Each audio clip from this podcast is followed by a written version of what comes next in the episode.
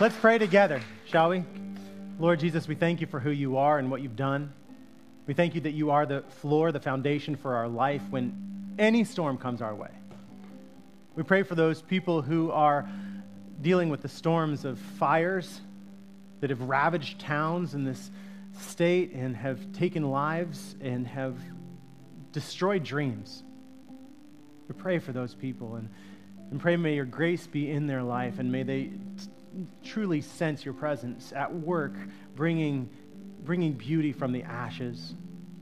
We pray for those people who are having the storms as a result of the shooting in Thousand Oaks and, and the lives that were lost there and, and the senseless violence, Lord. We pray that, that you would be with those families and that you would be their hope in the midst of that storm. And whoever's suffering from a storm ex- in their life, Lord, we are experiencing one, we pray for them, whether it's sickness or, or financial crisis or the loss of a loved one. Each one of us has storms that we are experiencing, God, but we know that you are good and you, you pronounce your good over our life and assure us that you will be good and bring good things from it. So we praise you, God, and pray this in Jesus' holy name. And all God's people say, Amen. Please have a seat. Oh, my goodness. Well, happy Veterans Sunday. And uh, Ben's dad is trying to sneak off the stage. You know, we want to thank him for his service. He was a, he's served in Vietnam and played, played on the bongos. He's an amazing guy. And um, there's a lot of people here who have come because they want to lift up others and they want to celebrate uh, what God has done in and through the lives of other people. We're so thankful to God for all of the, the things that we experience uh, as a result of the sacrifices that God has compelled people to provide. Uh, they've laid down their lives in different ways so that we could experience joy. That, that this, this thing, this thing called church, is a result of sacrifice. And so today we're thanking those people, and we thought, what better way to truly res, you know, respond and respect their sacrifice than for the staff this last week? We all made a commitment, the whole staff. We, we decided that we would go to the Army recruiter right next door and that we would sign up for the Army. I just want to show you what happened. So let's see if they took us. Let's see. That what better way to honor our veterans than to sign up for the Army? Um, and so, you know, I'm 41. He's almost 40. She's 32, 29. 29. And we were thinking, Yeah, we were thinking this is easy. Just wanted to show we could do this. It's not a big deal, you know. Right. Um, and we're gonna go across the street and visit our buddies at the Army and Marine So let's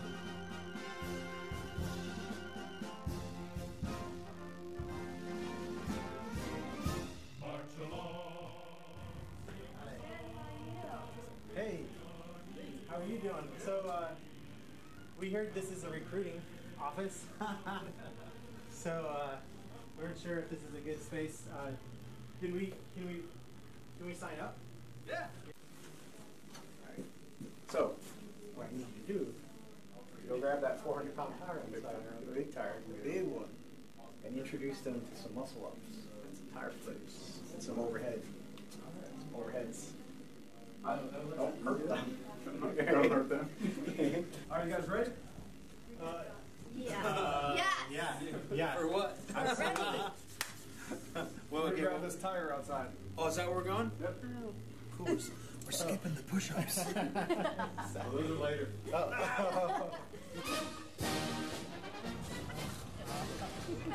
We're going tubing.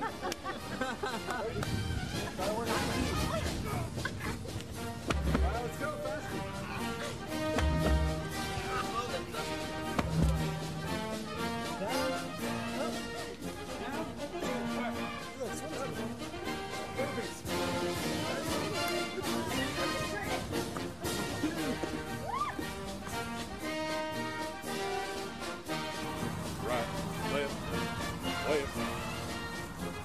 With you?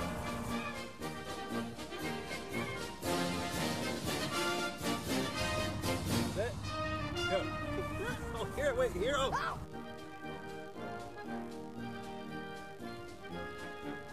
We're, do, we're doing some we're doing drills over here, but if while we do this drill, could you have him turn around so that he can't watch us, so that we could do. So this this guy, you're gonna have him look that way in the parking lot, so he can't see us doing the drill, because we're kind of tired and I don't think we can make it. Oh, okay. Okay, tell us when to go. Okay.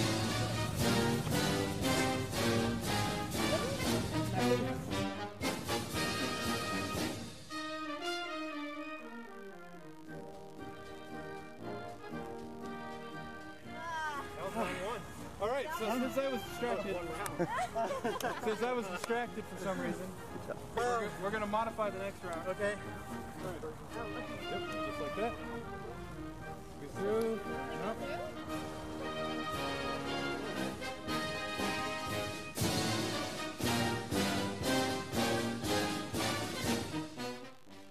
So, Mark.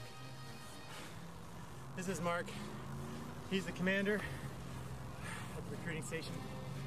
And as I'm doing these, I'm reminded that post traumatic stress disorder takes a lot of men's lives. I've heard there's a number every day. Every day, 22. 22 is the number nationally average of a combat veteran who commits suicide on a daily basis. Men and women. Men and women, Marine, sailor, Coast Guardsman, Army soldier, National Guardsman, anything. Air Forceman, on average, 22 a day. So the combat doesn't stop. Combat never stops. It can if if you have the tools in place to help with it. So I, I don't think I can do anymore, but I think we should do 22 more if we can. Can you do it? Yeah.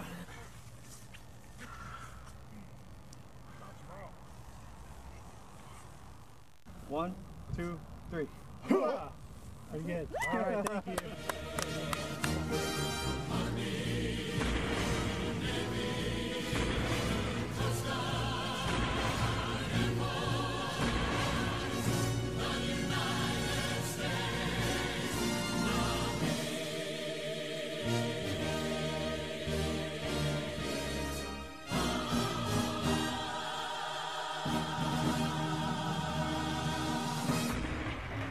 That was fun, huh?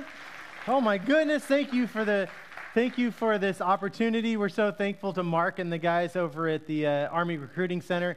Uh, they didn't accept our application, so uh, we're back. You're stuck with us. So for those of you that were hopeful, uh, today is Veterans Day, and we do have a special message uh, for the veterans. But in a way, it's a message for each one of us. So I pray that this this uh, scripture would speak to your heart and and change how you see sacrifice and change how you think about what it means to, to, to sacrifice, to truly lay down your life for another.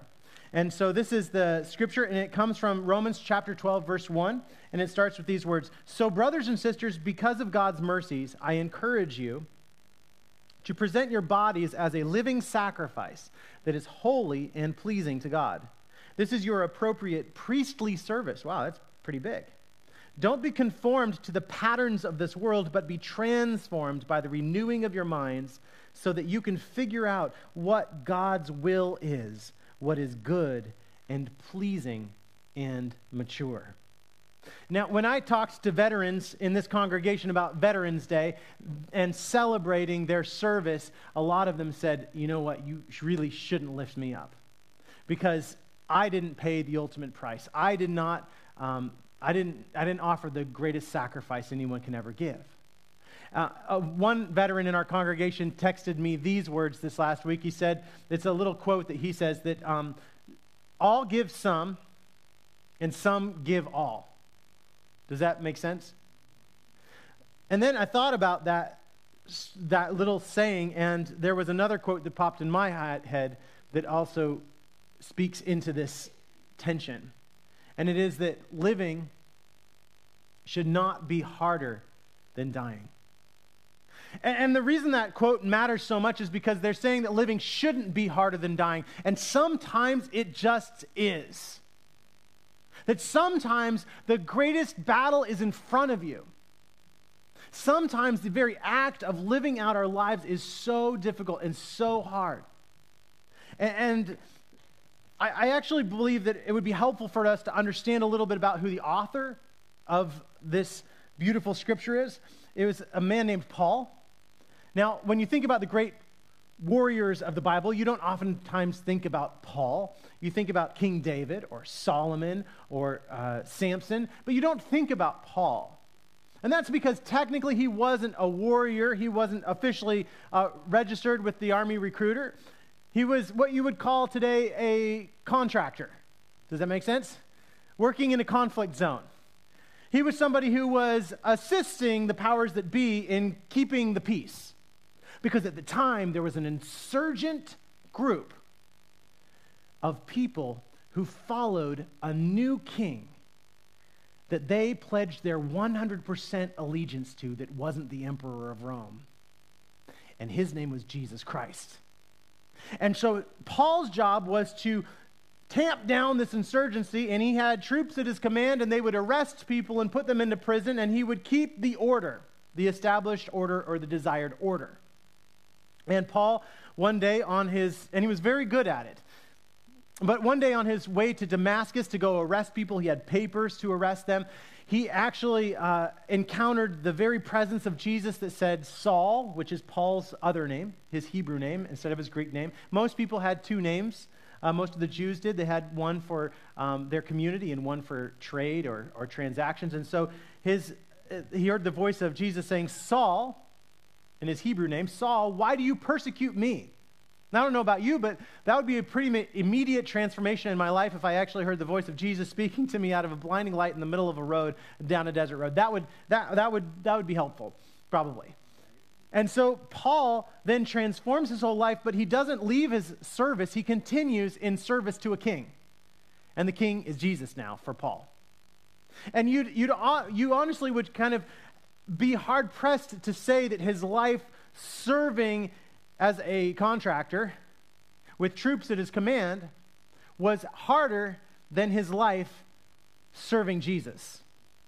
See, Paul had a difficult, difficult journey um, in his life, and he was a true warrior in every, every sense of the word. Uh, one of the things that he said in the scripture we just read is present your bodies as a living sacrifice that is holy and pleasing to God. You know, a lot of people tend to think that the only sacrifice that can be made is one that, that is absolutely ending your life so that something new can happen. But Paul is actually saying to these people who might have come under the con- conception that, that the only way that they could truly be a Christ follower or truly defend the king of, kingdom of Jesus was to die. Paul says, no, actually, one of the greatest ways you can sacrifice is to live, to be stubborn about living, and to live despite the hopelessness that sometimes exists and to fight the good fight. Do you ever remember those words, fight the good fight? Those were Paul. Paul said those words, fight the good fight. He was stirring up the hearts of these people in Rome with these words that he was speaking uh, and writing into their life. And so then Paul, he also in this scripture talks about discerning the will of God. He says, now you must, you must present your bodies as a living sacrifice so that you may discern and figure out what God's will is. Now, discerning the will of God at first seems like something that might be easy. But the real truth is that there are some truths, that, some areas where black and white is so easy to figure out, right? You know this is evil, you know that that is good. You know this is evil, you know that is good. But the reality is that sometimes in life there is tension. That figuring out what God's will is is difficult, and it's hard, and it's nuanced, and it's a struggle, and that we're called into it. I always say that in ministry, I don't believe my job is to relieve that tension in your life. It's actually to say, Good job, you're in the tension. Figure it out. See, this tension is what God calls us into, and it's this relationship of trying to figure out what God's will is. Because Paul says there are certain patterns of the world that would try to confuse us. There are things happening in the world, there are voices, there, e- there is evil in the world that would seek for us to be confused about what's right and what's wrong. So Paul says, Be transformed by the renewing of your minds so that you can discern what is good and right and discern the will of God. Now, Paul doesn't stop there. This is where his message really kicks off. And he says these words Because of the grace God gave me, so he's not, he's not speaking out of pompousness or saying that he's got it all right. He's saying, okay, I have some grace in my life, so I can extend this to you. He says, I say to each one of you, don't think of yourself more highly than you ought to think Instead, be reasonable, since God has measured out a portion of faith to each one of you. Now, okay, have you ever had anyone in your life say, You're holier than thou? Never? Have you ever seen somebody else in your life and said, That person thinks they're holier than thou? Have you ever thought that? N- no? No. Okay, you don't know what I'm talking about. Let's, not, let's talk about something different then. there are people, right, that, that, that actually think they have it all together one of, um, and I may sound like I feel like I have it all together. I don't. I'm just preaching what is in the gospel, and and and go, and it's holding me accountable too. I go, ooh, That's tough. I'm to have to live that out now. Right? So, so one of my favorite quotes is from Rick Warren, and he says, You know what? Um, you're right in believing that, that you're not better than anybody else. But because of the grace of Jesus Christ, you're no worse than anybody else, also. You see, sometimes we get caught in this little trap of thinking that we're only, only know better than anybody else, but also then we find ourselves so destroyed by this knowledge that we forget that because of the grace of Jesus, because of the forgiveness that we have in Jesus, we're no worse than anybody else either. And because of the love of Jesus. And so one of the one of this um, beautiful, beautiful ideas about um, about being a sacrifice or a living sacrifice and being called into priestly service. Paul says these words. He says, You're called into priestly service, live as a living sacrifice, be holy. Can you, can you hear all that could actually fluff you up quite a bit? Like, hmm, I'm pretty important. So Paul gives this list of all these different qualities and traits that people possess. Some people have, uh, prophesy and because they're prophets. Some people teach because they're teachers. Some people exhort because they're exhorters. Some people lead with diligence. And so on. But he says, you know what? We tend to think that there's one role in society. We tend to think that, you know, serving in the military or taking out the trash, those things are not on the same level, that they're not equally important, but they are. Because societies itself will, will completely fall apart if, if the trash doesn't get picked up. And so we need to understand that the role that we have is not more important or less important than anybody else's role in the world. And you'll find this in the active service. People who serve in our armed forces know that their role is essential to the accomplishment of the mission. And each one of us, whatever your job is, the job that you have been given is essential to the accomplishment of Jesus' mission in this world. Isn't that a beautiful idea? So, one of the things that I want you to start thinking about is Paul again. Paul was a wounded warrior. Do you know what, what, what, what, Wounded Warriors is? It's a fantastic charity to help people who come back from war, to help them uh, become reestablished and find their footing again.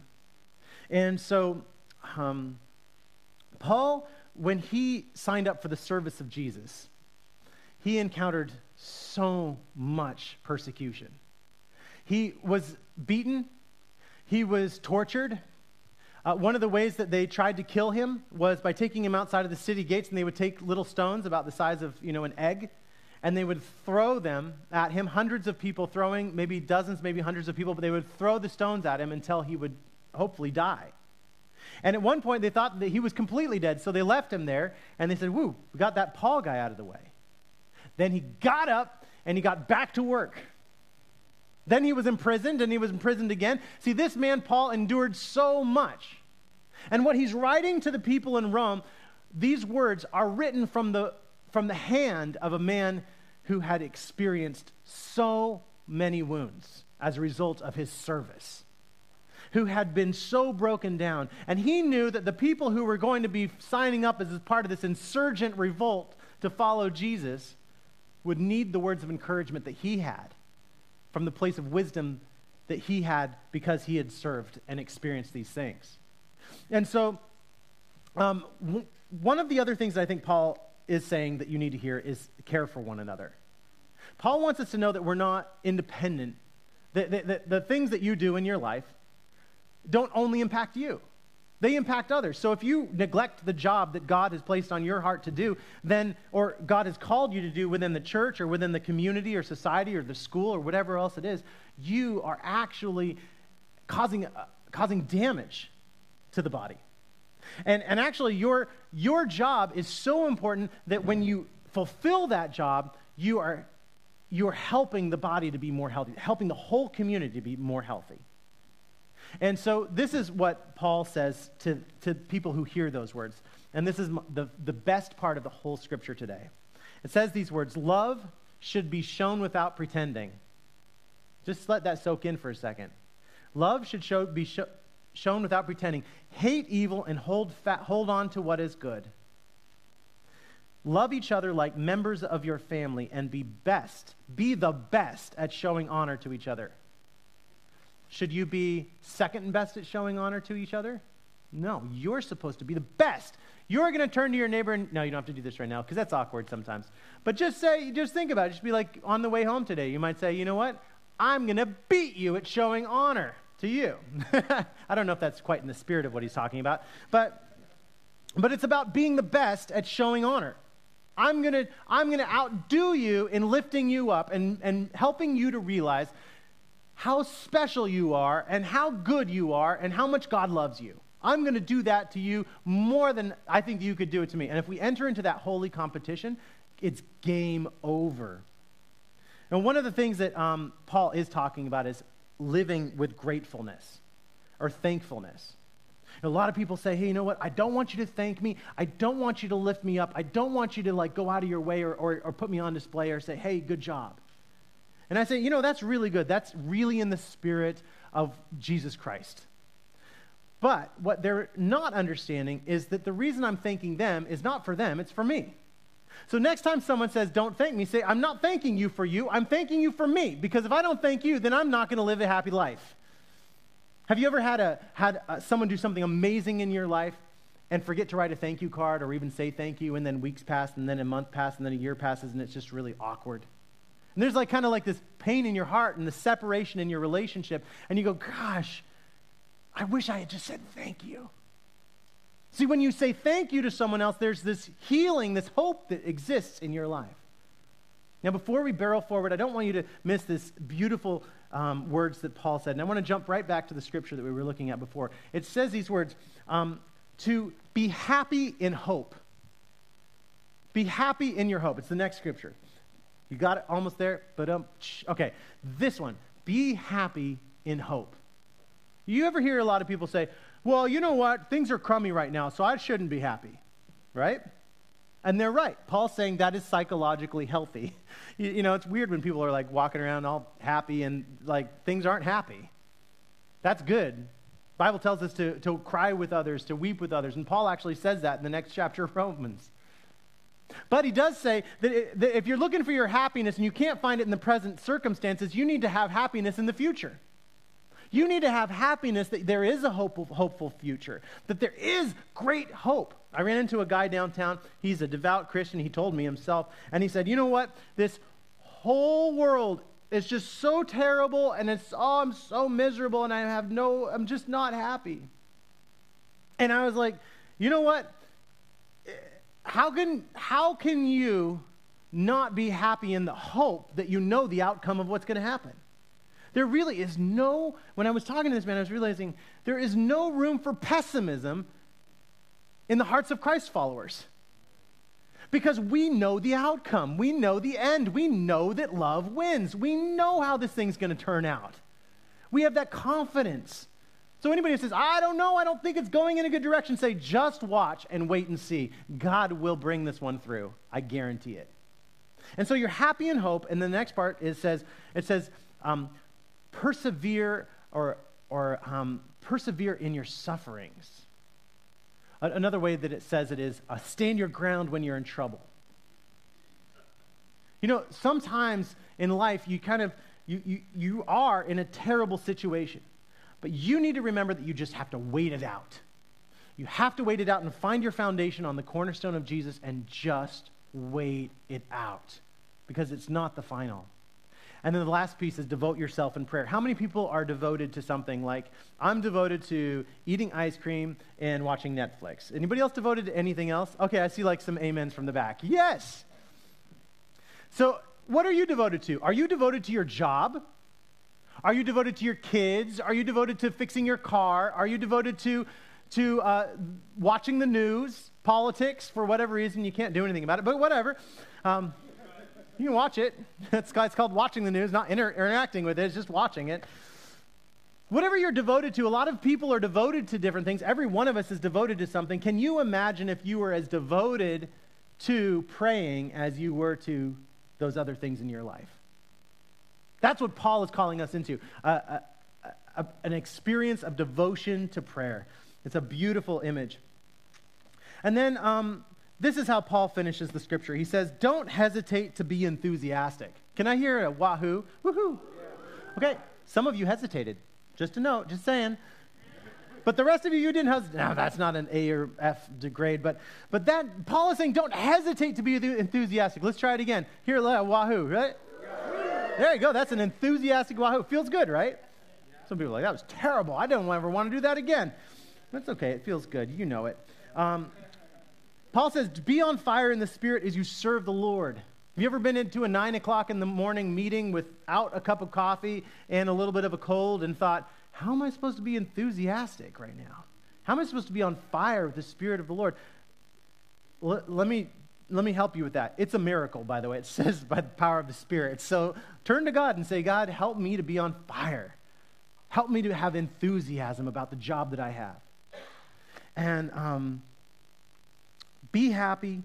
Oh, what? This is good. I think I've been jumping all over the scripture today. Did I jump to this one earlier? Sorry about that. No, yeah, thanks. Al said, You're doing good. Oh, thanks, Al. He's a very enthusiastic person. Um, be enthusiastic with passion. Now, I think that sometimes in, in life we tend to uh, think that halfway is enough. And that, that just kind of doing a job to the amount we'd like to do it or, or, or um, kind of just getting through life is, is good enough. Paul says that God is not calling you into a place of getting through life, of just trying to make it to another day. Obviously, that is the battle that so many of us face because of the post traumatic stress disorder or the wounds that we carry from whatever battles we've experienced of the past. Those are real and they're poignant and they're heavy and they're hard. But Paul is saying what God is calling you into is to an experience of vitality. And, and is it, it's not something that necessarily exists as a result of the condition that we live in.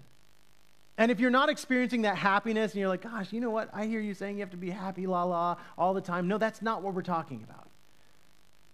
But when you are without happiness and you're searching for that happiness, you now know where to find it in the hope of the future, of what is to come. And, and when you're searching for that enthusiasm and you're wondering why is it that I'm not just making it through life, you can remember that th- this life is a battle. And then sometimes laying down your life as a sacrifice is something that you do as a living sacrifice. See, Paul was talking to a bunch of believers that thought the only way to sacrifice was the way Jesus sacrificed and totally on the cross and to die. If you didn't do that, then that wasn't a sacrificial life. Sometimes the greatest sacrifice you can make is to live in stubbornness, in a stubborn hope and joy about what God is going to do. And so I want you to remember these things. The first is to be on fire, to don't hesitate to show your enthusiasm. If you don't have it, don't show it because Paul says don't fake your love, right? but don't hesitate to show your enthusiasm and be thankful. Be thankful because it is the path to a happy heart and a full life. And finally, to, uh, to offer your body and your mind and your soul as a living sacrifice. Sometimes that is the greatest battle. And God would be saying, Good job to you for living, living out that sacrifice every single day of your life. And keep it up because it's worth it because you're, you're fulfilling an essential function in this world, and that you're interconnected, and that you matter to others. And that God has a specific mission to bring about in, in through your life. Let's pray. Lord Jesus, we thank you for what you've done. Lord, thank you for what you we thank you for what you are about to do. Even in this room, as some people are starting to realize that they may have not expressed their enthusiasm for you.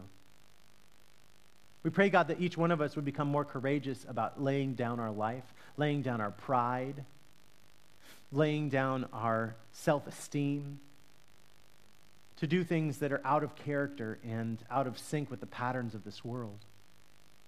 But that by the power of your Spirit, there can be a renewing and transforming of our minds into a, a person that we wouldn't hardly even recognize, someone that, that is enthusiastic, someone that outdoes others in showing honor, that, that lives a life of gratitude.